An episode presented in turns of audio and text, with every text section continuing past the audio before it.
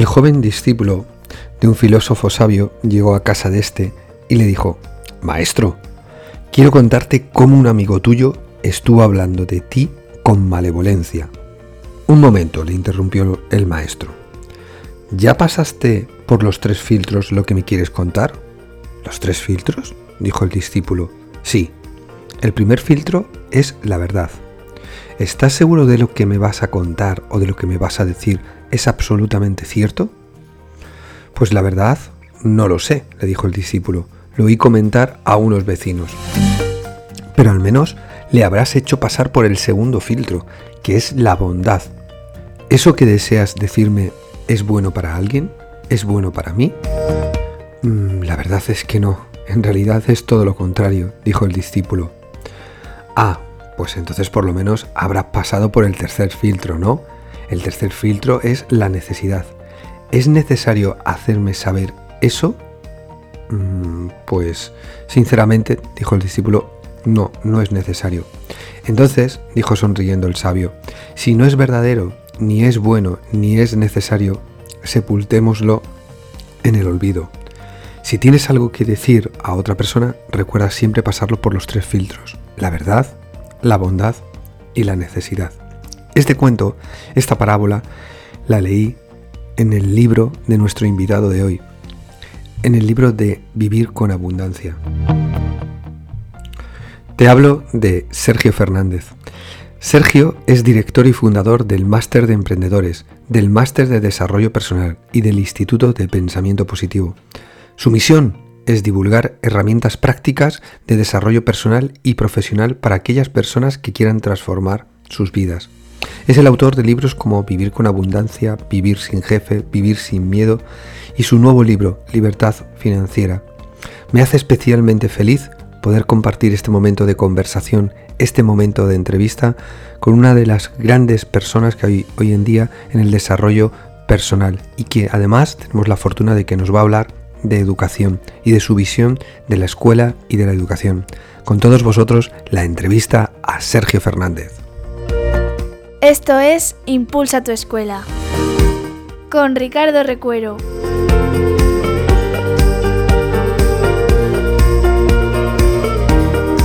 Hola, soy Alonso Pulido de Amor y Mor en la Educación y estoy encantado de que el podcast Impulsa tu escuela de Ricardo Recuero cumpla 100 programas y más de 50.000 descargas. Para mí ha sido un honor poner mi granito de arena en este maravilloso proyecto y es una alegría, porque el éxito de Ricardo y de su proyecto es el éxito de la educación. Una educación con menos mente y más corazón, en la que el amor y el humor sean parte imprescindible del aula. Gracias Ricardo por tu dedicación, tu tiempo y tu energía. A por otros mil programas más. Convirtámonos en la PlayStation 10 de la educación. Adelante, siempre adelante.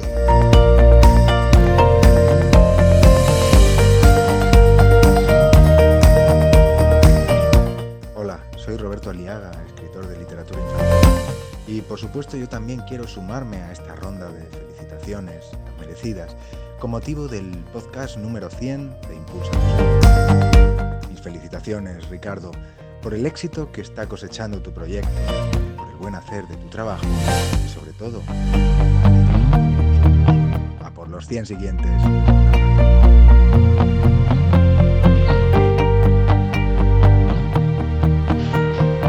Pensamiento positivo entró en mi vida por casualidad. A partir de ese momento deseaba, deseaba siempre tener un poquito de tiempo libre para escuchar el podcast y dejaba llevar por las entrevistas, por los mensajes y las reflexiones de Sergio Fernández.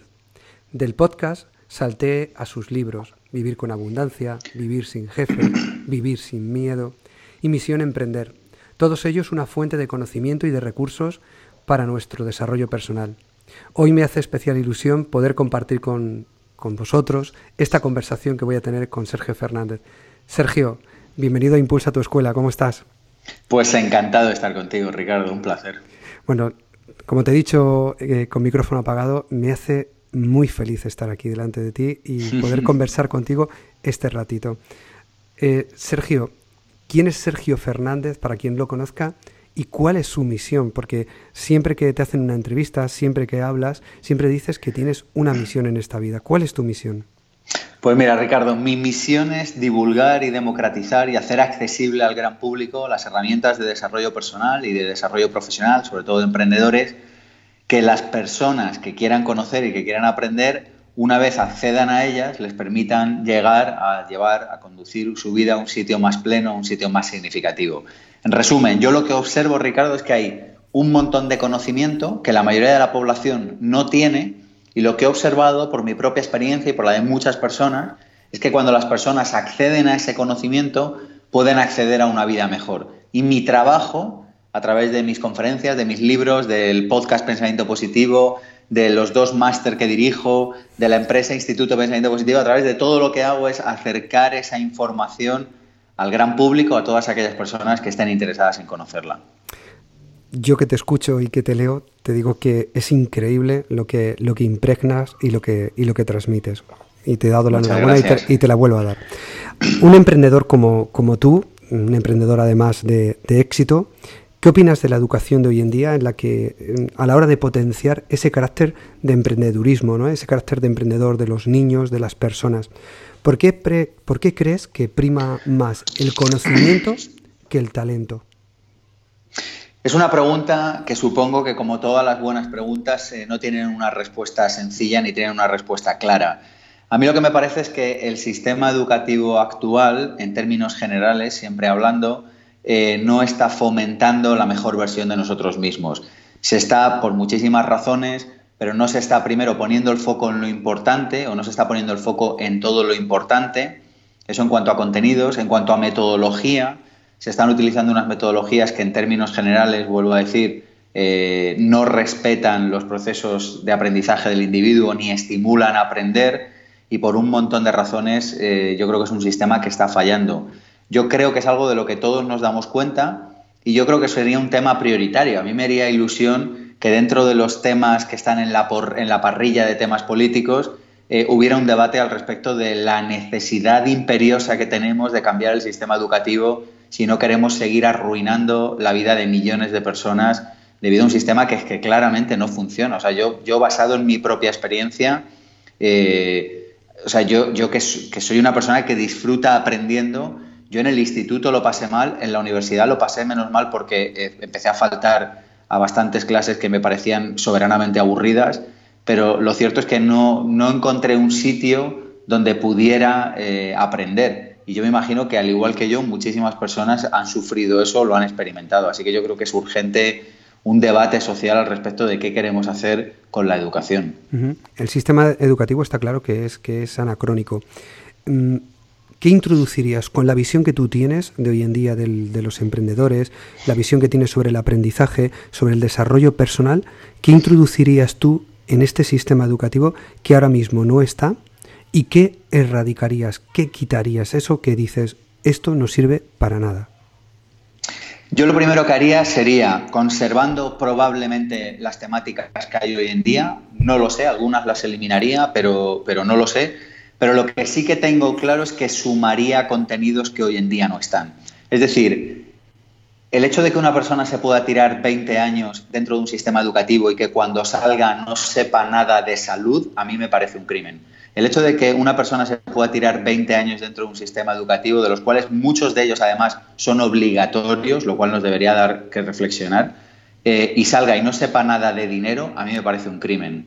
El hecho de que las personas salgan de un sistema en el que se tiran 20 años y no sepan prácticamente nada de cómo funciona el mercado laboral, a mí me parece un crimen. El hecho de que las personas salgan después de 20 años de un sistema educativo y no sepan nada de relaciones, de amor, de pareja, de familia, a mí me parece un crimen.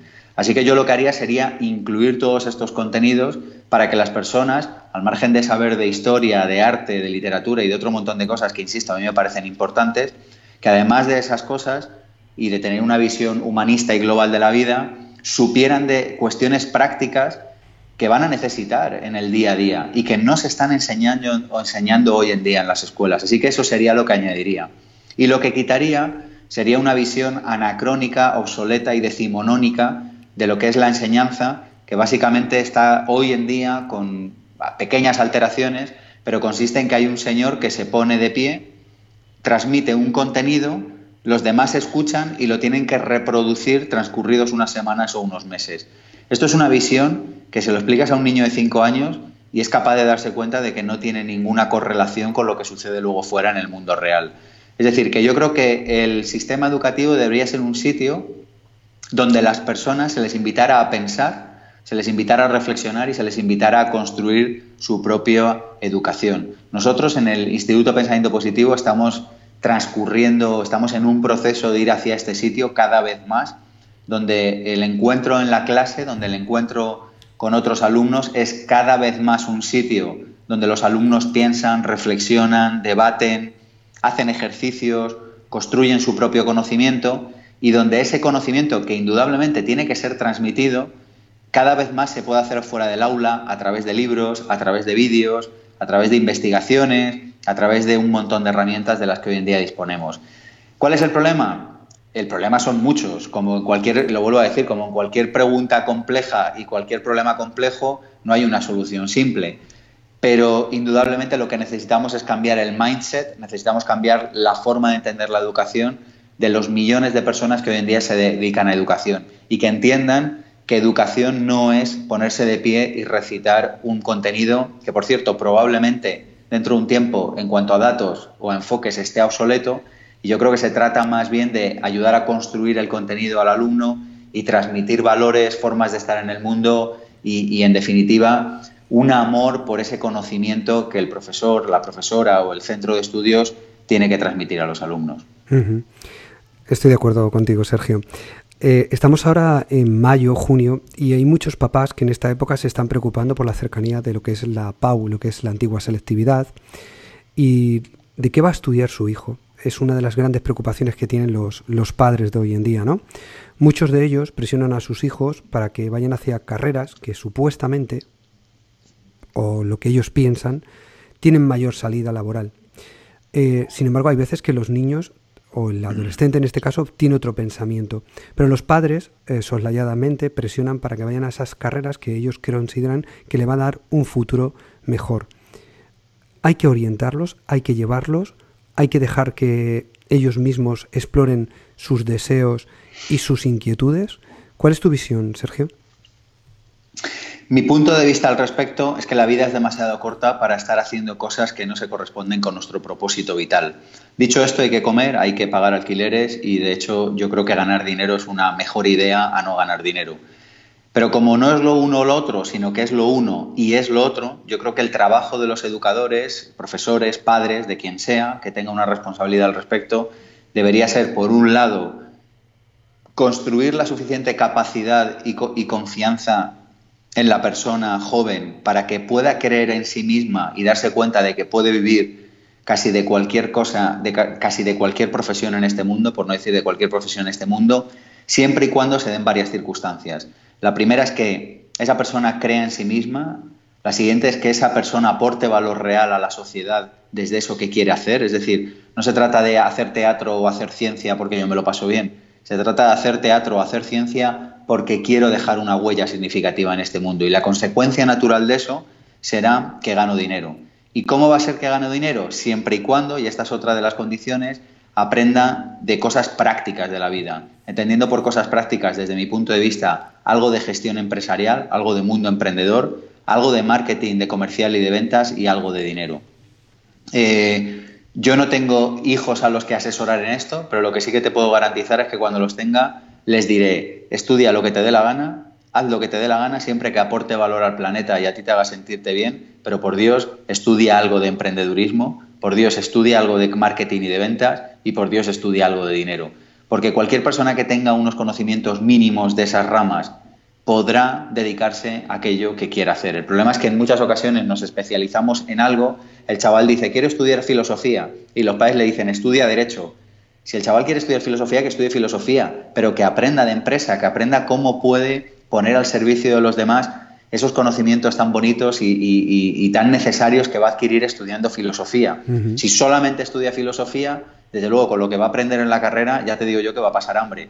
Pero definitivamente si estudia filosofía y además aprende de otras cosas, será capaz de convertirse en una persona que aporta valor a la sociedad. Y en definitiva es que se trata de esto, de cómo tú puedes aportar valor a la sociedad. El problema es que miramos dentro y como no construimos la suficiente confianza, no nos sentimos capacitados para salir fuera a aportar valor, sea desde la filosofía, sea desde la investigación científica, desde el derecho, desde la economía o desde donde sea.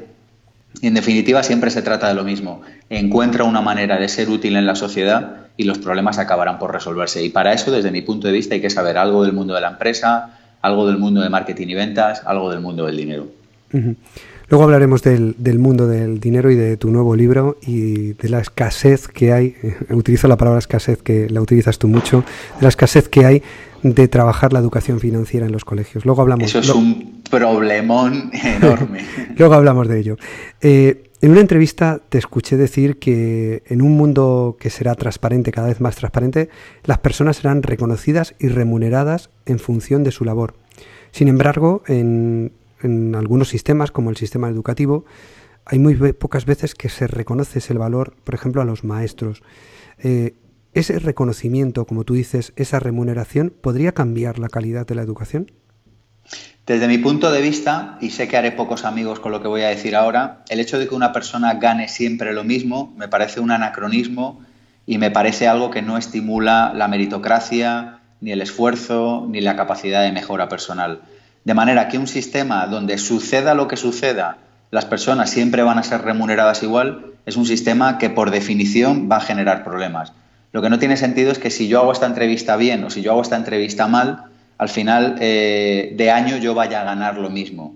Insisto, sé que voy a hacer pocos amigos con esto, pero yo creo que la sociedad ha cambiado, la sociedad ha evolucionado y la sociedad necesita incluir dentro de sus sistemas el reconocimiento al talento y el reconocimiento al mérito. Una sociedad que tiene varios millones de personas que trabajan ganando lo mismo, lo hagan bien o lo hagan mal, vayan o no vayan en muchas ocasiones, o traten bien a sus alumnos o no, es una sociedad que necesariamente va a tener que tener problemas. Entonces, esto en cuanto a, todas las personas que ganan lo mismo, hagan bien su trabajo o no lo hagan. Pero fuera, en el mercado real, en el mercado al que vamos, en una sociedad de libre mercado como estamos, aquellas personas que aportan más valor cada vez se las va a notar más. Y aquellas personas que aportan menos valor cada vez se las va a notar más también.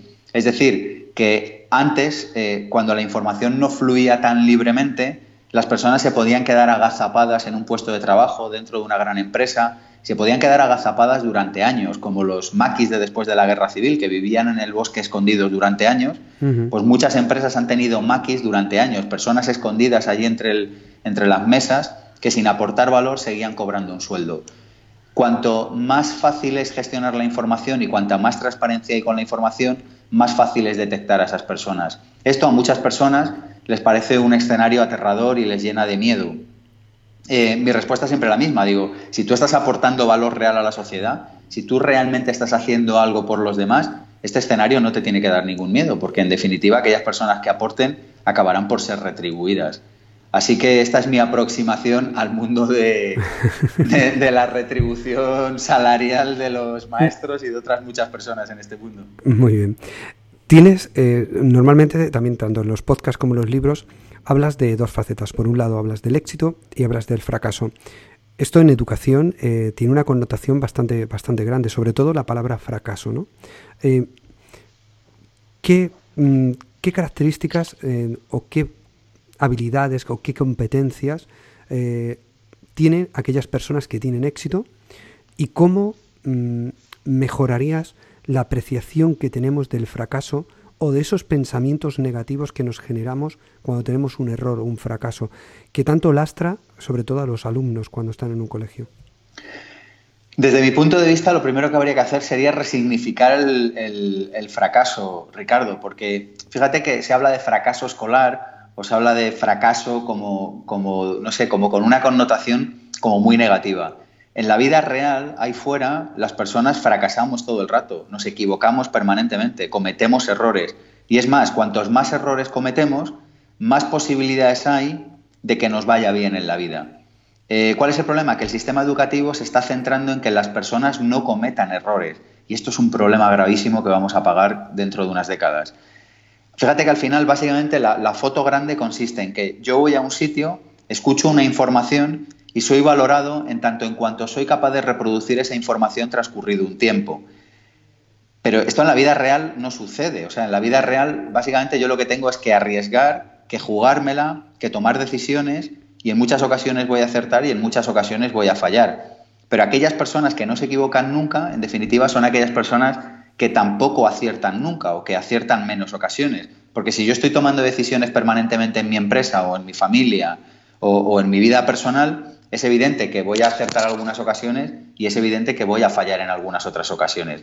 Así que yo creo que en lugar de estigmatizar el fracaso, lo que creo que deberíamos hacer es hacer una cultura abierta al fracaso, entiéndeme, eh, no se trata de estimularnos ni hacer el discurso americano barato de sí, equivócate, que está muy bien, a nadie le gusta equivocarse, a mí tampoco, pero en definitiva es inevitable equivocarse cuando uno está haciendo cosas. Así que yo creo que la pregunta que deberíamos hacernos es, ¿y yo qué puedo aprender de este fracaso?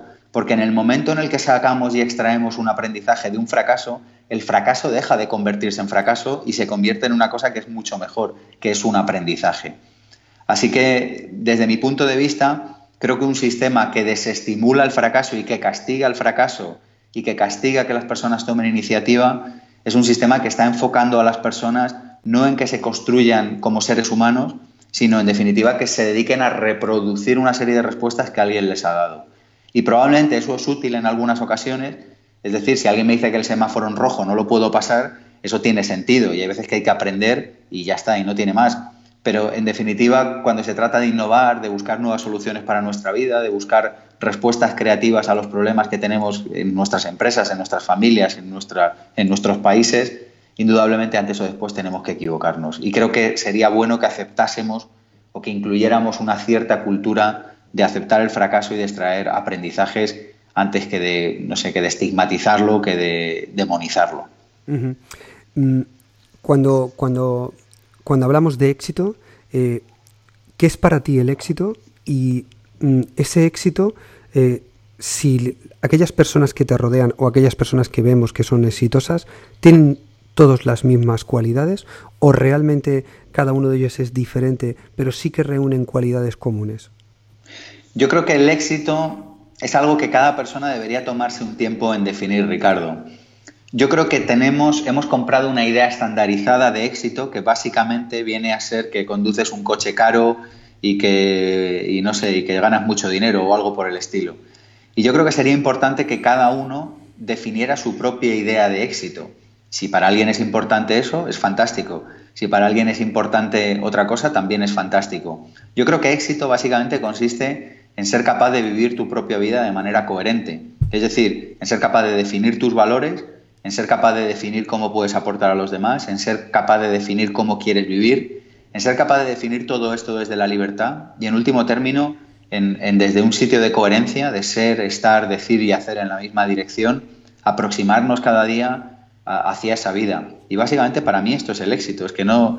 Es que, es que yo creo que nadie te puede decir lo que es el éxito. El éxito es una decisión personal y el éxito es algo que, que necesitamos quedarnos en silencio un par de horas o un par de meses quizá y, definirlo. Y, cada uno sabe en el fondo si está llevando una vida de éxito o no, porque, porque en el fondo cada uno de nosotros, Ricardo, tenemos una vocecita dentro que cada día nos dice si estamos llevando una vida de éxito o no.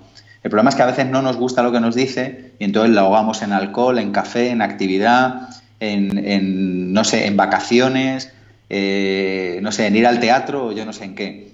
Y yo digo, si es que el éxito es estar tranquilo, sentado en tu casa y estar bien y salir a dar un paseo y estar bien, ¿no? O estar trabajando y estar bien. Ya está. Levantarte por la mañana y estar bien, decir, ay, qué bien. ¿No? Si me tocara la lotería no cambiaría nada, ¿no? no si me diera una varita mágica, en realidad estaría bien como estoy, ¿no? La verdad es que eh, tienes toda la razón, es decir, debemos de, cambiar el chip sobre lo que es el, éxito en la, en la vida.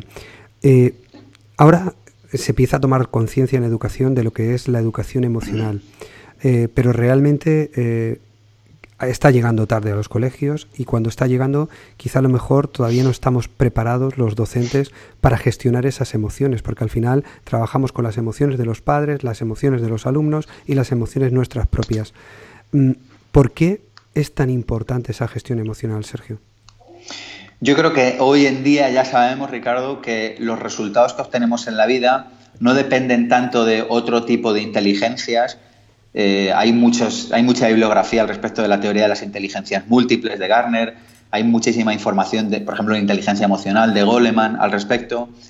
En resumen, yo lo que diría es que hoy en día ya sabemos que los resultados que obtenemos en la vida dependen no solo de otro tipo de inteligencias o de otro tipo de competencias profesionales, sino que dependen fundamentalmente de nuestra inteligencia emocional, de cómo seamos capaces de manejar la emocionalidad y las emociones positivas y negativas que tenemos cada día. Por eso yo creo que es tan importante que le demos un peso en el sistema educativo y que le demos un peso en nuestras vidas a, la educación en inteligencia emocional. Yo fíjate si creo que es importante que en uno de los másteres que dirijo, el máster de desarrollo personal, hay 15 horas que son de inteligencia emocional, porque creo que sin, sin, sin esa conciencia de, de, que somos unos animales que tenemos emociones y sin la conciencia de saber que tenemos que manejarlas, yo creo que no vamos a llegar muy lejos en la vida, en ninguno de nuestros aspectos, ni en el personal, ni en el familiar, ni en el económico, ni en ningún aspecto importante de la vida. La verdad es que, es que sí, y, y cada día nos damos cuenta más los maestros que no se puede llegar al aprendizaje si no hay una gestión de esa, de esa emoción. Otro de los aspectos que hablas mucho y que, y que a mí me gusta, sobre todo cuando lo lees y cuando lo hablas, es el miedo, la gestión del miedo. Eh, los que somos maestros nos estamos encontrando cada vez más y te hablo de, los niños más pequeñitos, nos estamos cada vez encontrando más con padres sobreprotectores, es decir, padres que cada vez tienen más miedo a cualquier caída, a que el niño no trepe, a que no haga solo una determinada cosa y les están inculcando el miedo a hacer esas cosas. ¿Hasta qué punto, hasta qué punto tú consideras que es bueno eso y cómo podemos gestionar el miedo? Mira, yo creo que el enfoque que yo le doy al tema del miedo es el siguiente. En la vida, en último término, solo existen dos energías. Una es el amor y otra es el miedo. El amor es poner el foco en aquello que yo quiero que suceda, en aquello que me gusta que suceda. Y el miedo es poner el foco en aquello que no quiero que suceda. El día que nos damos cuenta, Ricardo, de que cada uno de nosotros llevamos dentro dos vocecitas que están operando permanentemente, a mí me gusta llamarles escasez FM y abundancia FM, el día que nos damos cuenta que hay dos vocecitas dentro de nuestra cabeza que están permanentemente emitiendo como si fueran una emisora y que cada una de esas dos vocecitas emite una programación radicalmente diferente. La programación del miedo emite una programación en la que cuando la sintonizamos nos dice que el niño se va a matar, que le va a ir mal, que nos lo van a secuestrar, que el profesor le va a pegar, que no sé, que va a ser un fracasado en clase, que le van a hacer bullying.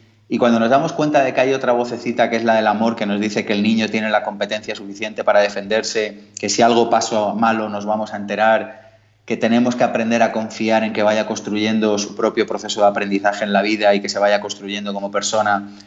Y cuando nos damos cuenta de que esa vocecita está dentro de nosotros para nuestra propia vida, eh, yo puedo enfocar esta entrevista desde el amor o la puedo enfocar desde el miedo. Si estoy desde el miedo diré, le tengo que caer bien a Ricardo porque si no, no, no hablará bien de nuestro proyecto, eh, espero que no me haga preguntas difíciles o la puedo enfocar desde el amor, estaré aquí concentrado 100% con todo mi foco, con el foco puesto en aportar, en, dar valor a los demás.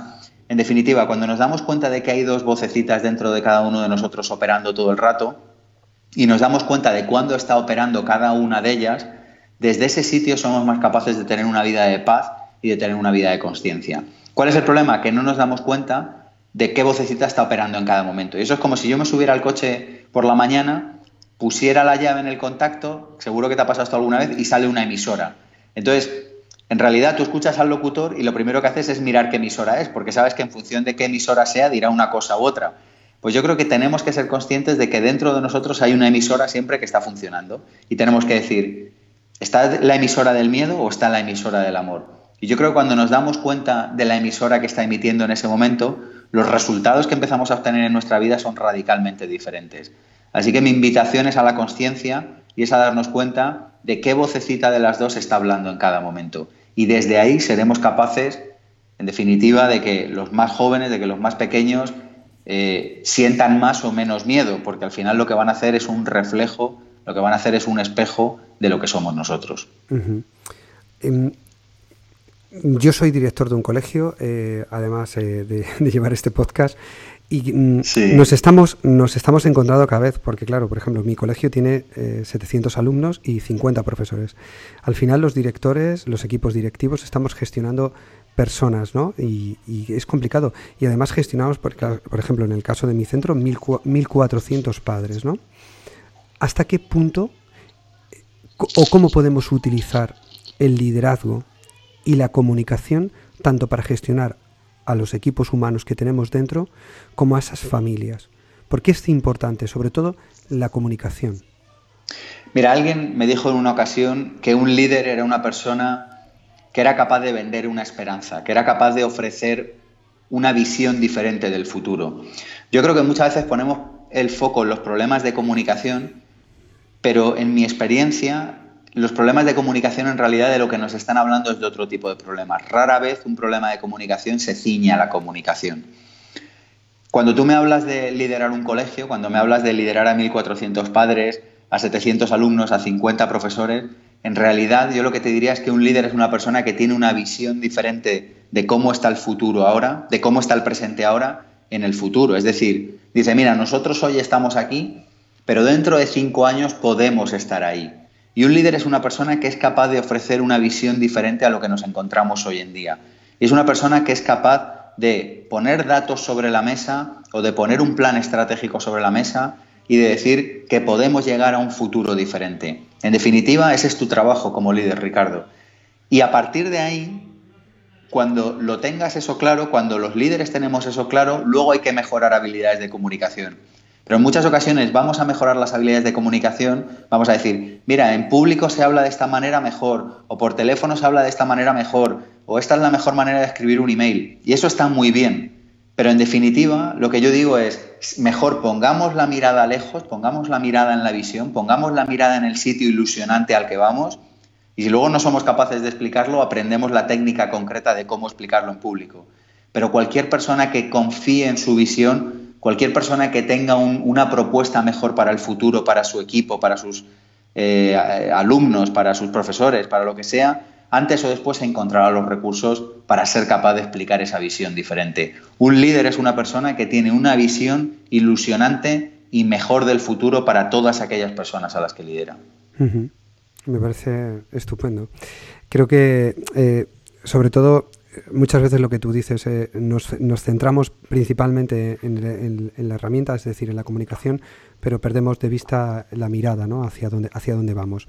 Hmm. Acabas de publicar tu nuevo, libro, tu nuevo libro, Libertad Financiera, en la que hablas de pasos y pautas para conocer las reglas del dinero. Eh, nosotros enseñamos matemáticas, enseñamos dibujo, enseñamos ciencias, enseñamos educación física, pero no se enseña a manejar el dinero a los niños. ¿Hay, ¿Es que hay falta de interés en ello? Eh, ¿Consideras que es importante esa educación financiera en la escuela? ¿Y por qué consideras que esta sociedad tan capitalista, en la que el dinero es tan importante, sin embargo, no invierte en educar en, finanzas?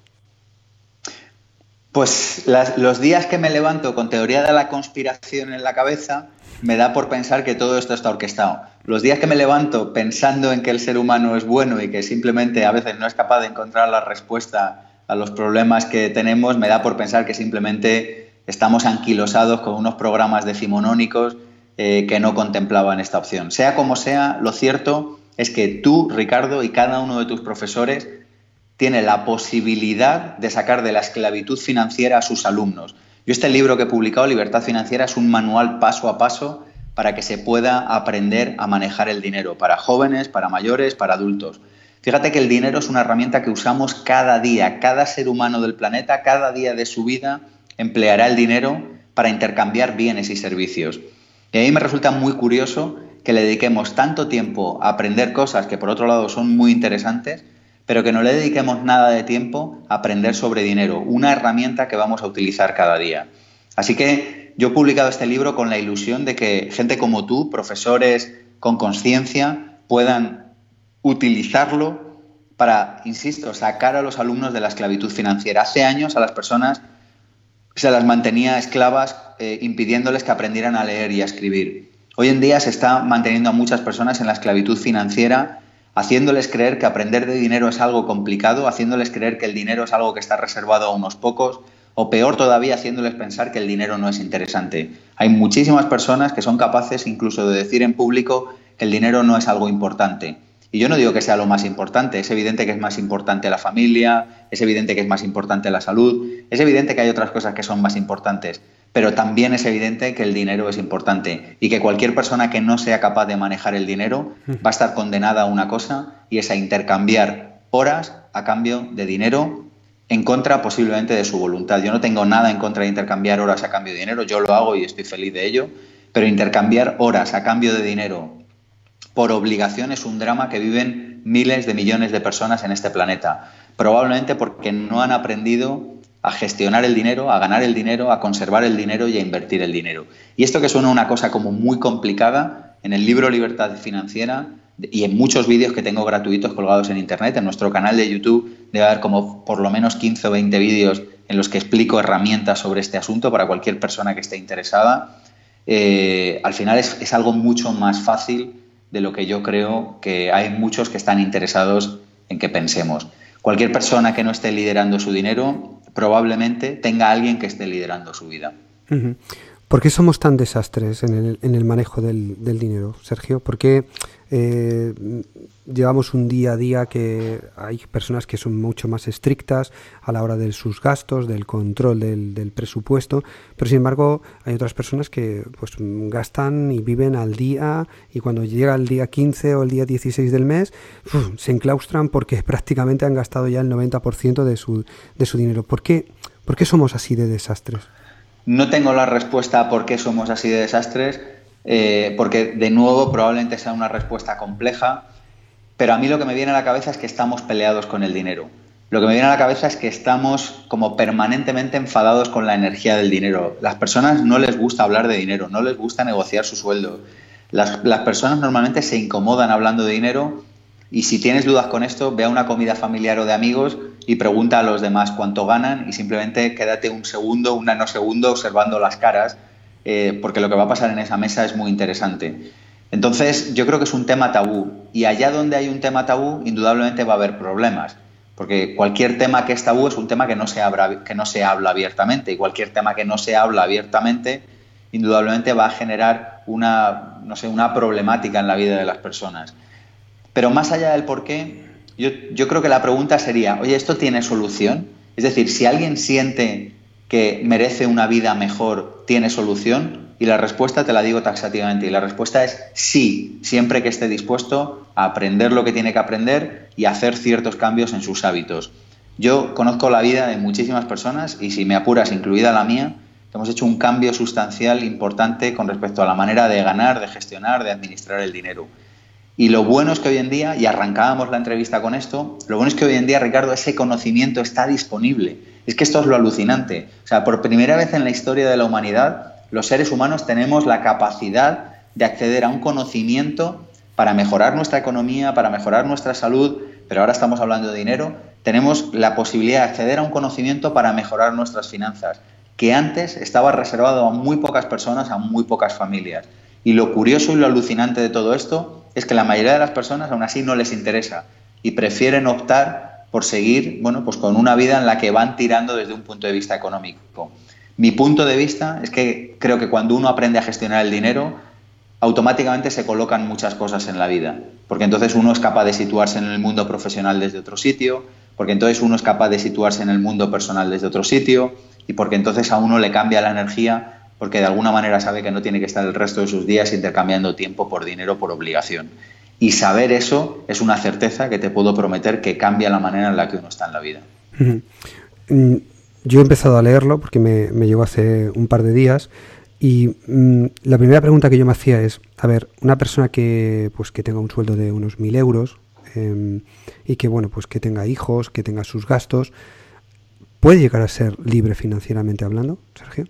La pregunta que yo creo que te tendrías que hacer, Ricardo, es, ¿la persona que gana mil euros, que tiene hijos y que lee este libro, va a estar dispuesta a hacer el cambio de hábitos que tiene que hacer para poder ser libre financieramente? Y esa es la pregunta en realidad. Porque hoy en día sabemos que la respuesta a esa pregunta es sí. Lo que también sabemos es que muy pocas personas van a estar dispuestas a hacer ese cambio. Mira, uno de los pequeños cambios que surgieron en el libro, en la última parte del libro, ya te lo encontrarás, es la parte del presupuesto, el balance y el control de ingresos y gastos. Son tres herramientas súper sencillas que cualquier persona que no tenga ningún estudio de economía ni tenga ningún conocimiento de nada puede hacer, está explicado en el libro. Y una de ellas es el presupuesto. Y el presupuesto es, si yo gano mil euros, yo sé que tengo que tener una partida para esto, una partida para esto, una partida para esto y otra partida para aquello. Y una de las herramientas que propongo, respondiendo a tu pregunta, que es súper sencilla, es la del diezmo educativo. El diezmo educativo es destina un 10% de tus ingresos a estudiar y aprender. Porque si estás ganando mil euros al mes, es evidente que hay algo que a ti se te está escapando del mundo profesional. Es evidente que hay algo que tú no estás siendo capaz de ver. Es evidente que hay algo en lo que tú todavía no estás siendo capaz de aportar valor o de explicarle a los demás que estás aportando valor. Pero es evidente que hay una pieza que se te está escapando. ¿Cómo puedes aprender esa pieza? Aprendiendo cosas nuevas. ¿Cómo vas a aprender cosas nuevas? Con el diezmo educativo, el 10% de tus ingresos dedicados a educación de manera perenne. Entonces ahora llegará alguien y me dirá, Sergio, pero es que yo gano mil y no tengo 100 euros al mes para invertir en el diezmo educativo. Genial, deja 50, deja 37. Pero si el libro este eh, de libertad financiera vale 20 euros y si alguien es capaz de sacarse los contenidos del YouTube, muchos de los contenidos se los va a sacar del YouTube gratis. Es decir, el contenido está ahí. Por lo tanto, la pregunta no es si puede hacerlo o no puede hacerlo. La pregunta es, ¿va a querer hacerlo o no va a querer hacerlo? Esa creo que es la pregunta. Y mira, una de las ideas que insisto en el libro y que insisto en los seminarios, Ricardo, es la idea de contarnos verdad. Yo creo que es importante contarnos verdad al respecto de nuestra vida. Es importante contarnos verdad al respecto de nuestra pareja, de nuestra familia, de nuestro trabajo, al respecto de nuestro dinero. Y creo que es importante contarnos verdad de hasta qué punto estamos dispuestos a cambiar. Entonces, en muchas ocasiones decimos, yo estoy ganando mil euros y quiero ganar diez mil. Genial, pero cuéntate la verdad. ¿Tú vas a estar dispuesto a leer un ratito cada noche? ¿Vas a estar dispuesto a llevar un control de ingresos y gastos? ¿Vas a estar dispuesto a hacer las cosas de una manera diferente? ¿Vas a estar dispuesto a ahorrar? ¿Vas a estar dispuesto a aprender más? ¿Vas a estar dispuesto a cambiarte de trabajo? Y yo creo que esa es una pregunta que cada uno se tiene que responder. Y por cierto, sea cual sea la respuesta, está perfecto. Siempre que nos contemos verdad y siempre que estemos de acuerdo en que los resultados que obtenemos son consecuencia de las cosas que hacemos en la vida. Em, ¿Tú crees que estas reglas de las que tú hablas en el, en el libro pueden ser aplicables al mundo de la educación, es decir, las podemos trasladar al mundo de la educación para que en educación se trabajen estas, estas reglas que tú hablas del dinero de una manera práctica, de una manera lúdica para los niños, incluso en cursos superiores, de una manera mucho más profunda. Yo he escrito este libro con la intención, mira, dicen que cuando uno no encuentra el libro que quiere leer, lo acaba escribiendo. Cuando yo empecé a estudiar sobre el tema del dinero hace 12 años, uno de los problemas que me encontré, esto es un tema real, uno de los problemas que me encontré es que encontraba muchos libros sobre dinero, Ricardo, que eran como, a ver si los explicar, eran como para calentarte la cabeza, ¿sabes? Como para decir, no, que te vas a hacer rico y vas a ser multimillonario y si ganas menos de dos millones de euros al minuto eres un loser y tal. Y, y todo eso está bien o no, no lo sé, pero yo me encontraba con un problema enorme y era que yo vivía en Madrid en una casa diminuta con unos ingresos bastante exiguos y yo decía, vale, todo esto está muy bien, pero yo por dónde empiezo mañana? O sea, ¿por dónde arranco? No tenía, te lo prometo, no tenía ni idea. Este libro, Libertad Financiera, está encaminado a que personas que no tengan ni idea sepan por dónde pueden empezar. Entonces, en respuesta a tu pregunta, oye, ¿lo podemos utilizar en educación?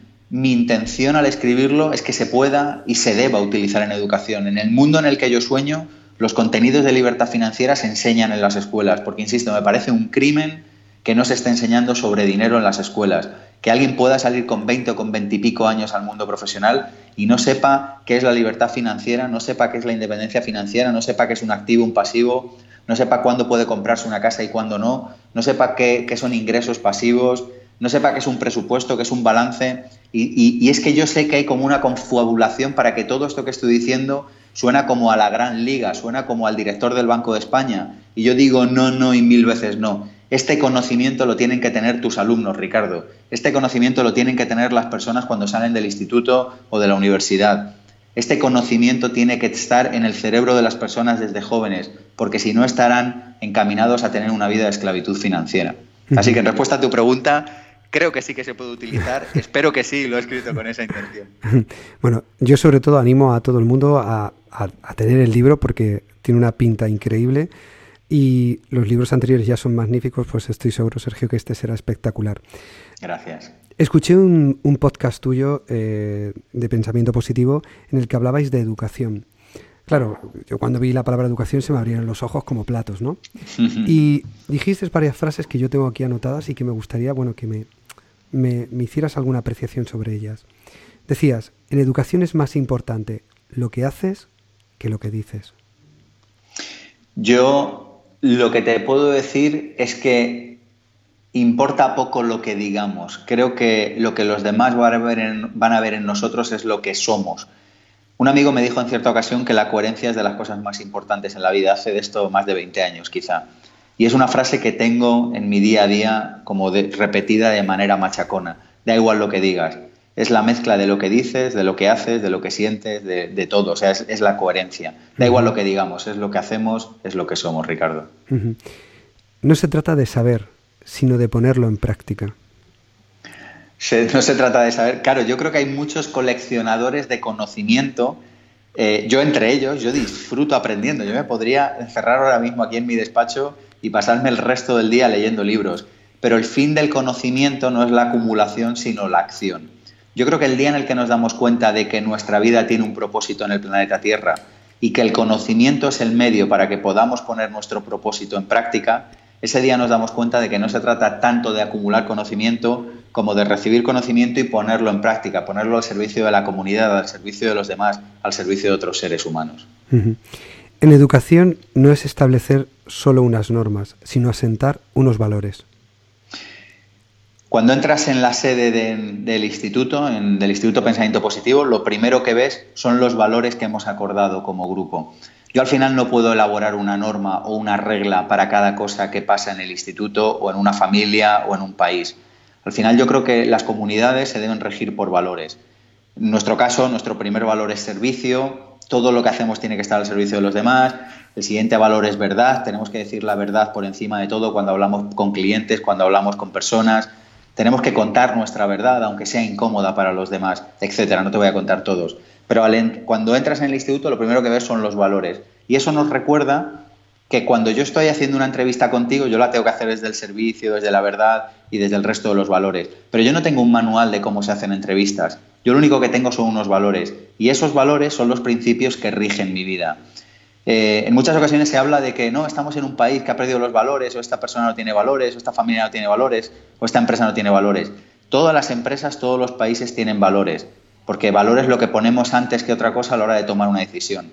Yo creo que lo importante es sentarnos y hacer un ejercicio de definición de valores. Este es un ejercicio que como familias, que como empresas, es importantísimo. Yo no me podría tirar solamente una hora hablando de la importancia que tiene este ejercicio de que nos sentemos como comunidad, quizá en vuestro colegio, y digáis, ¿cuáles son los valores de este centro? Vamos a acordar una serie de valores de este centro y a partir de ahí empezar a, construir y empezar a elaborar un futuro mejor. No existe la posibilidad de que elaboremos tantas normas como para que cubran todas las posibles casuísticas que se pueden dar en una empresa, en un colegio o en una familia. Así que soy un firme defensor de que lo primero son los valores. La última de las frases que dijiste es, es el momento de educar para el ser más que para el saber? Yo creo que se nos olvida que somos seres humanos y yo creo que se nos olvida que venimos aquí con un propósito. Y yo creo que se nos olvida que tenemos una oportunidad absolutamente maravillosa, Ricardo, que es la vida. Y yo creo que se nos olvida que esto es un, festival permanente de abundancia y que lo único que necesitamos hacer para acceder a ese festival permanente de abundancia es simplemente ser. Hace poco saqué un seminario que se llama Vivir con Abundancia, no lo voy a volver a repetir, lo hice solamente una vez. Y me hacían muchas preguntas y me decían, ¿pero qué hay que hacer? ¿Qué tengo que decir para encontrar mi propósito y? Y yo la respuesta todo el rato la llevaba al mismo sitio. Y yo decía, simplemente tienes que ser. Es que lo único que tienes que hacer en este planeta es, no hacer nada, es ser tú. Sé tú, el pino es el pino y no se esfuerza en ser pino. Y la trucha es trucha y no se esfuerza en ser trucha. Cumplen con su propósito. Pues yo creo que el, objetivo último de la vida es ser la persona que hemos venido a ser, convertirnos en la persona que hemos venido a ser. Y yo creo que cuando estamos en ese camino, cada uno de nosotros lo siente internamente y sabe que hay una parte de verdad y que hay una parte de, confianza que nos recorre cada una de, cada una de nuestras células porque sabe que eso es simplemente verdad. Por último, Sergio, para ir acabando la entrevista, me gustaría que nos recomendaras eh, a todos los maestros, maestras, familias que nos escuchan, algún libro que nos ayude a mejorar nuestro conocimiento interior y mejorar nuestro desarrollo personal. Yo recomiendo los tuyos, lógicamente, pero me gustaría, como tú eres un, un ávido lector, me gustaría que nos recomendaras alguno de esos libros que has leído y que tanto te han influido. Mira, más que recomendarte uno, te voy a recomendar varios. En pensamientopositivo.org, otra cosa, llevo 10 años con ese blog, tiene más de 700 entradas, más de 500 vídeos. Y una cosa que he hecho es recomendar libros permanente, recurrente y casi enfermizamente. Entonces, que entren en pensamientopositivo.org y pongan mejores libros de desarrollo personal, mejores libros de emprendedores, mejores libros de salud y le van a aparecer listas con mejores libros. Y en concreto hay una lista que se llama los mejores libros de desarrollo personal. Si entran en pensamientopositivo.org, allí en el buscador la van a encontrar. Y van a encontrar esta y yo que sé, otras 15 o 20 listas de libros, porque hay algo que me apasiona en este mundo, es leer y hay muchísimos libros recomendados en el blog. Por último, Sergio, ¿dónde te podemos encontrar en Internet, en las redes, en todos los lugares donde podamos encontrarte? Pues pensamientopositivo.org es como la, nave nodriza donde están todos nuestros proyectos. Ahí podrán encontrar todos los programas de Radio Pensamiento Positivo, ahí podrán encontrar todos nuestros programas formativos, el seminario Vivir con Abundancia, sobre dinero, el Vivir sin Jefe sobre emprendedores, el máster de desarrollo personal.com sobre autoconocimiento, el máster de emprendedores.com sobre cómo emprender una carrera profesional como emprendedor y un montón, bueno, el seminario Vivir con Abundancia Online. Podrán acceder a nuestra escuela online también, donde está el máster y un montón de cursos. Y además podrán acceder a todos los libros. Así que pensamientopositivo.org es como la nave nodriza. Hay también regalos con listas de libros y con alguna otra cosa. Y luego, además, nos pueden encontrar en YouTube como Sergio Fernández o como Pensamiento Positivo o como Máster de Emprendedores. Hay cientos, literalmente, de vídeos con conferencias de una hora, de una hora y media, repletas de valor. Porque, mira, hay una cosa que dicen una cosa es predicar y otra es dar trigo. Y a nosotros nos gusta dar trigo. Decimos, oye, nuestra labor es divulgar y democratizar. Pues hay cientos de horas en YouTube, hay cientos de horas también en iTunes, hay cientos de horas de contenidos gratuitos también en Spotify y hay cientos de horas de contenidos gratuitos también en Evox eh, como podcast. Así que cualquier persona que quiera seguir aprendiendo va a encontrar muchísimo material gratuito en, en todas estas plataformas. Sergio, ¿volverá Pensamiento Positivo la radio? Volverá Pensamiento Positivo sí o sí. Estamos ahora con un proyecto muy bonito, que es el proyecto de pasar todos nuestros contenidos online. Eh, hay parte de los contenidos ya que están online, de hecho, y en cuanto acabe con ese proyecto, eh, lo siguiente gordo que viene es la radio y me hace tan feliz solamente de pensarlo que te puedo garantizar que en breve estaremos haciendo radio de nuevo. Estoy deseando, estoy deseando. Sergio, ha sido un placer estar contigo y de verdad, eh, hablar contigo es un placer, es una maravilla y soy muy feliz de haber podido compartir contigo este ratito. Gracias, Sergio. De Muchísimas gracias a ti, Ricardo, por la oportunidad. Gracias de veras. Nos vemos muy pronto. Un abrazo grande, Sergio. Hasta pronto, chao. Hasta luego. Esto es Impulsa tu escuela.